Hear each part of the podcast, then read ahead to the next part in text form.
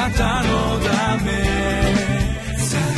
遠くより近くへ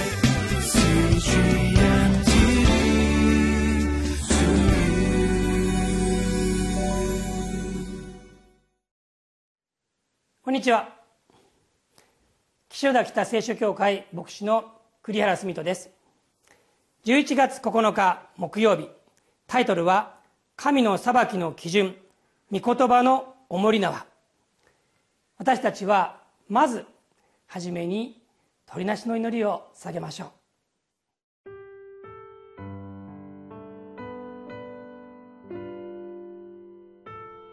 アモス書7章一節から九節。神である主は私にこのように示された。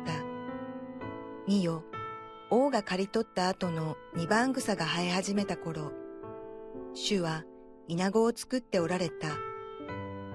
その稲子が地の青草を食い尽くそうとしたとき、私は言った。神、主よ、どうぞお許しください。ヤコブはどうして生き残れましょう。彼は小さいのです。主はこのことについて思い直し、そのことは起こらないと主は仰せられた。神である主は私にこのように示された。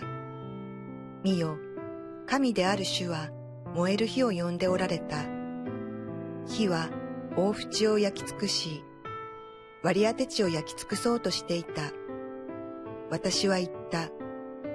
神、主よ、どうかおやめください。ヤコブはどうして生き残れましょう。彼は小さいのです。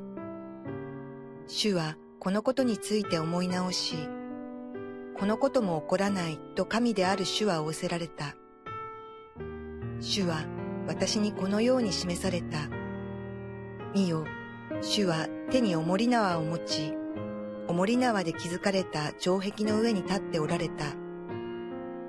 主は私に仰せられた。アモス、何を見ているのか。私が、おもり縄ですと言うと、主は仰せられた。見よ、私はおもり縄を、私の民イスラエルの真ん中に垂れ下げよう。私はもう二度と彼らを見過ごさない。イサクの高きところは荒らされ、イスラエルの聖女は廃墟となる。私は剣を持ってヤロブアムの家に立ち向かう。え、今日の箇所にはアモスが見た3つの光景が記されています。順番に見ていきたいと思います。一つ目は、えー、1節と2節3節ですね。えー、何が書いてあるからと言いますと、え、イナゴが出てくるんですね。虫です。でイナゴが地の青草を食い尽くそうとした、えーまあ、聖書の中にはこうイナゴがやってきてもうこの草を食い尽くして裸にしてしまうというそういうシーンがありますけれどもこれを主がしようとされたイナゴを通してされようとした時のことが書いてあります。アモスはこれを見てどうしたか。2節。私は言った。神主をどうぞお許しください。ヤコブはどうして生き残れましょう。彼は小さいのです。取りなしたんですね。お祈りしたんですね。すると何てありますか？3節。主はこのことについて思い直しそのことは起こらないと主は仰せられた。なんと主が思い直したっていうんです。アモスのこの祈りに応えたんですね。2番目の光景は何かって言いますと今度は地を焼き尽くそうとされた。主がこのイスラエルの地を焼き尽くそうとするそういうシーンです。でそれを目の前にしてやはりアモスは言うんです。5節。私は言った。神主をどうかおやめください。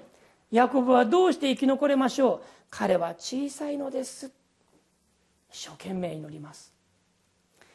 そうするとまた主はこのこのことについて思い直しこのことも起こらない。そう言われたんですね。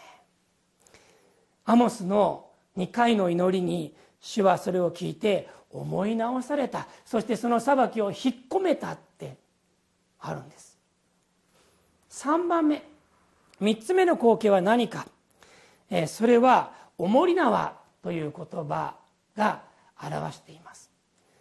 主がおもり縄を城壁の上から垂らされたってんですね。でおもり縄って一体何か。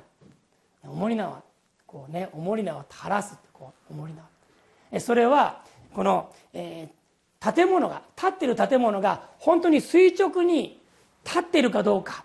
それを垂らしてみて測るものなんですね、えー、曲がっていたら垂直にならないですよね。重り縄垂らして。それを測る道具を重り縄っていうわけです。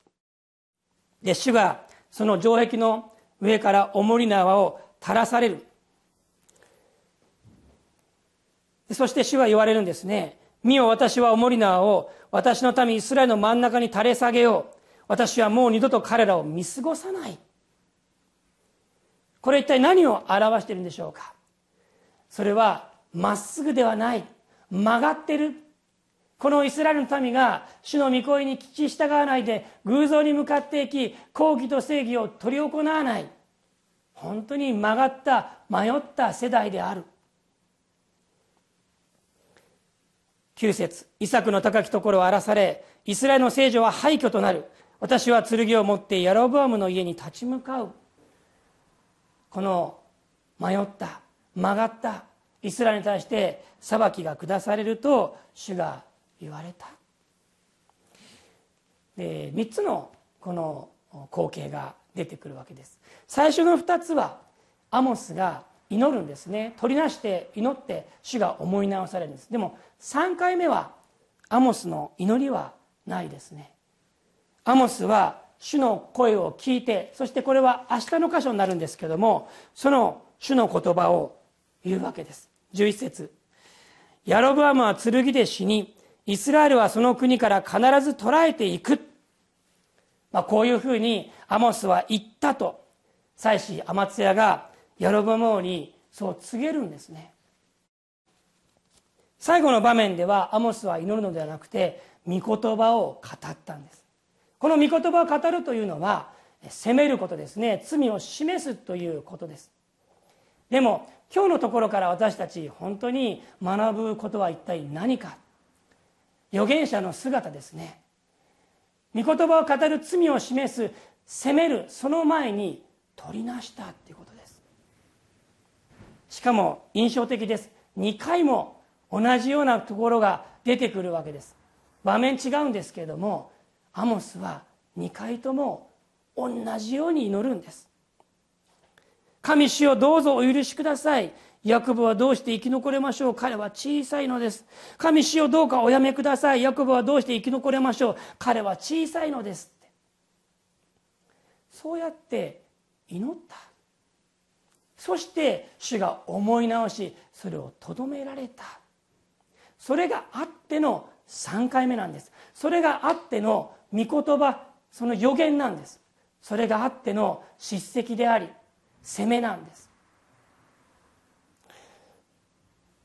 私たちは、えー、人のことを注意するとか責めたりするっていうことを、えー、よくすると思います。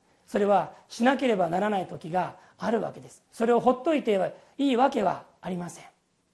でも私たちがそれをこのゆったりしてきたりする時に本当にどれだけ自分がその相手に対して愛を持っているか。いや愛って言ったらその内容は何か。今日のところで言えば鳥なしの祈りですよね。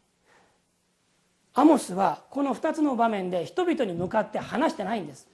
語ってないんです。そうじゃない。主に向かってこの彼らのことを祈って取りなしているんです。私たちが本当にそういう祈りを持ってその後で人に対していろんなことを語ってまた責めたり戒めたりしてるんだろうか。アモスはこの3番目の御言葉を語る時に本当に心を痛めてそしてこれを語ったと思います。意地悪な。お前たちダメだ。そういう思いではなくて主のもとに帰ってきなさい。帰ってこいよ。そう思いながら本当に涙を持って語ったのではないかと思います。涙を持って語る。私はあまり泣かない人間なんで、まあ、それはどうやってやっても難しいなっていうところはあるんです。でも心の中では本当に取りなしを持って神様に祈って祈ってそして必要があった時に人に対して何かをお話ししていく責めたり戒めたりするっていうことをしなければならないなってことを今日読んで本当に反省させられました。皆さんいかがでしょうか？アモスのこの3回の出来事ここから私たちは一体何を学び取るでしょうか？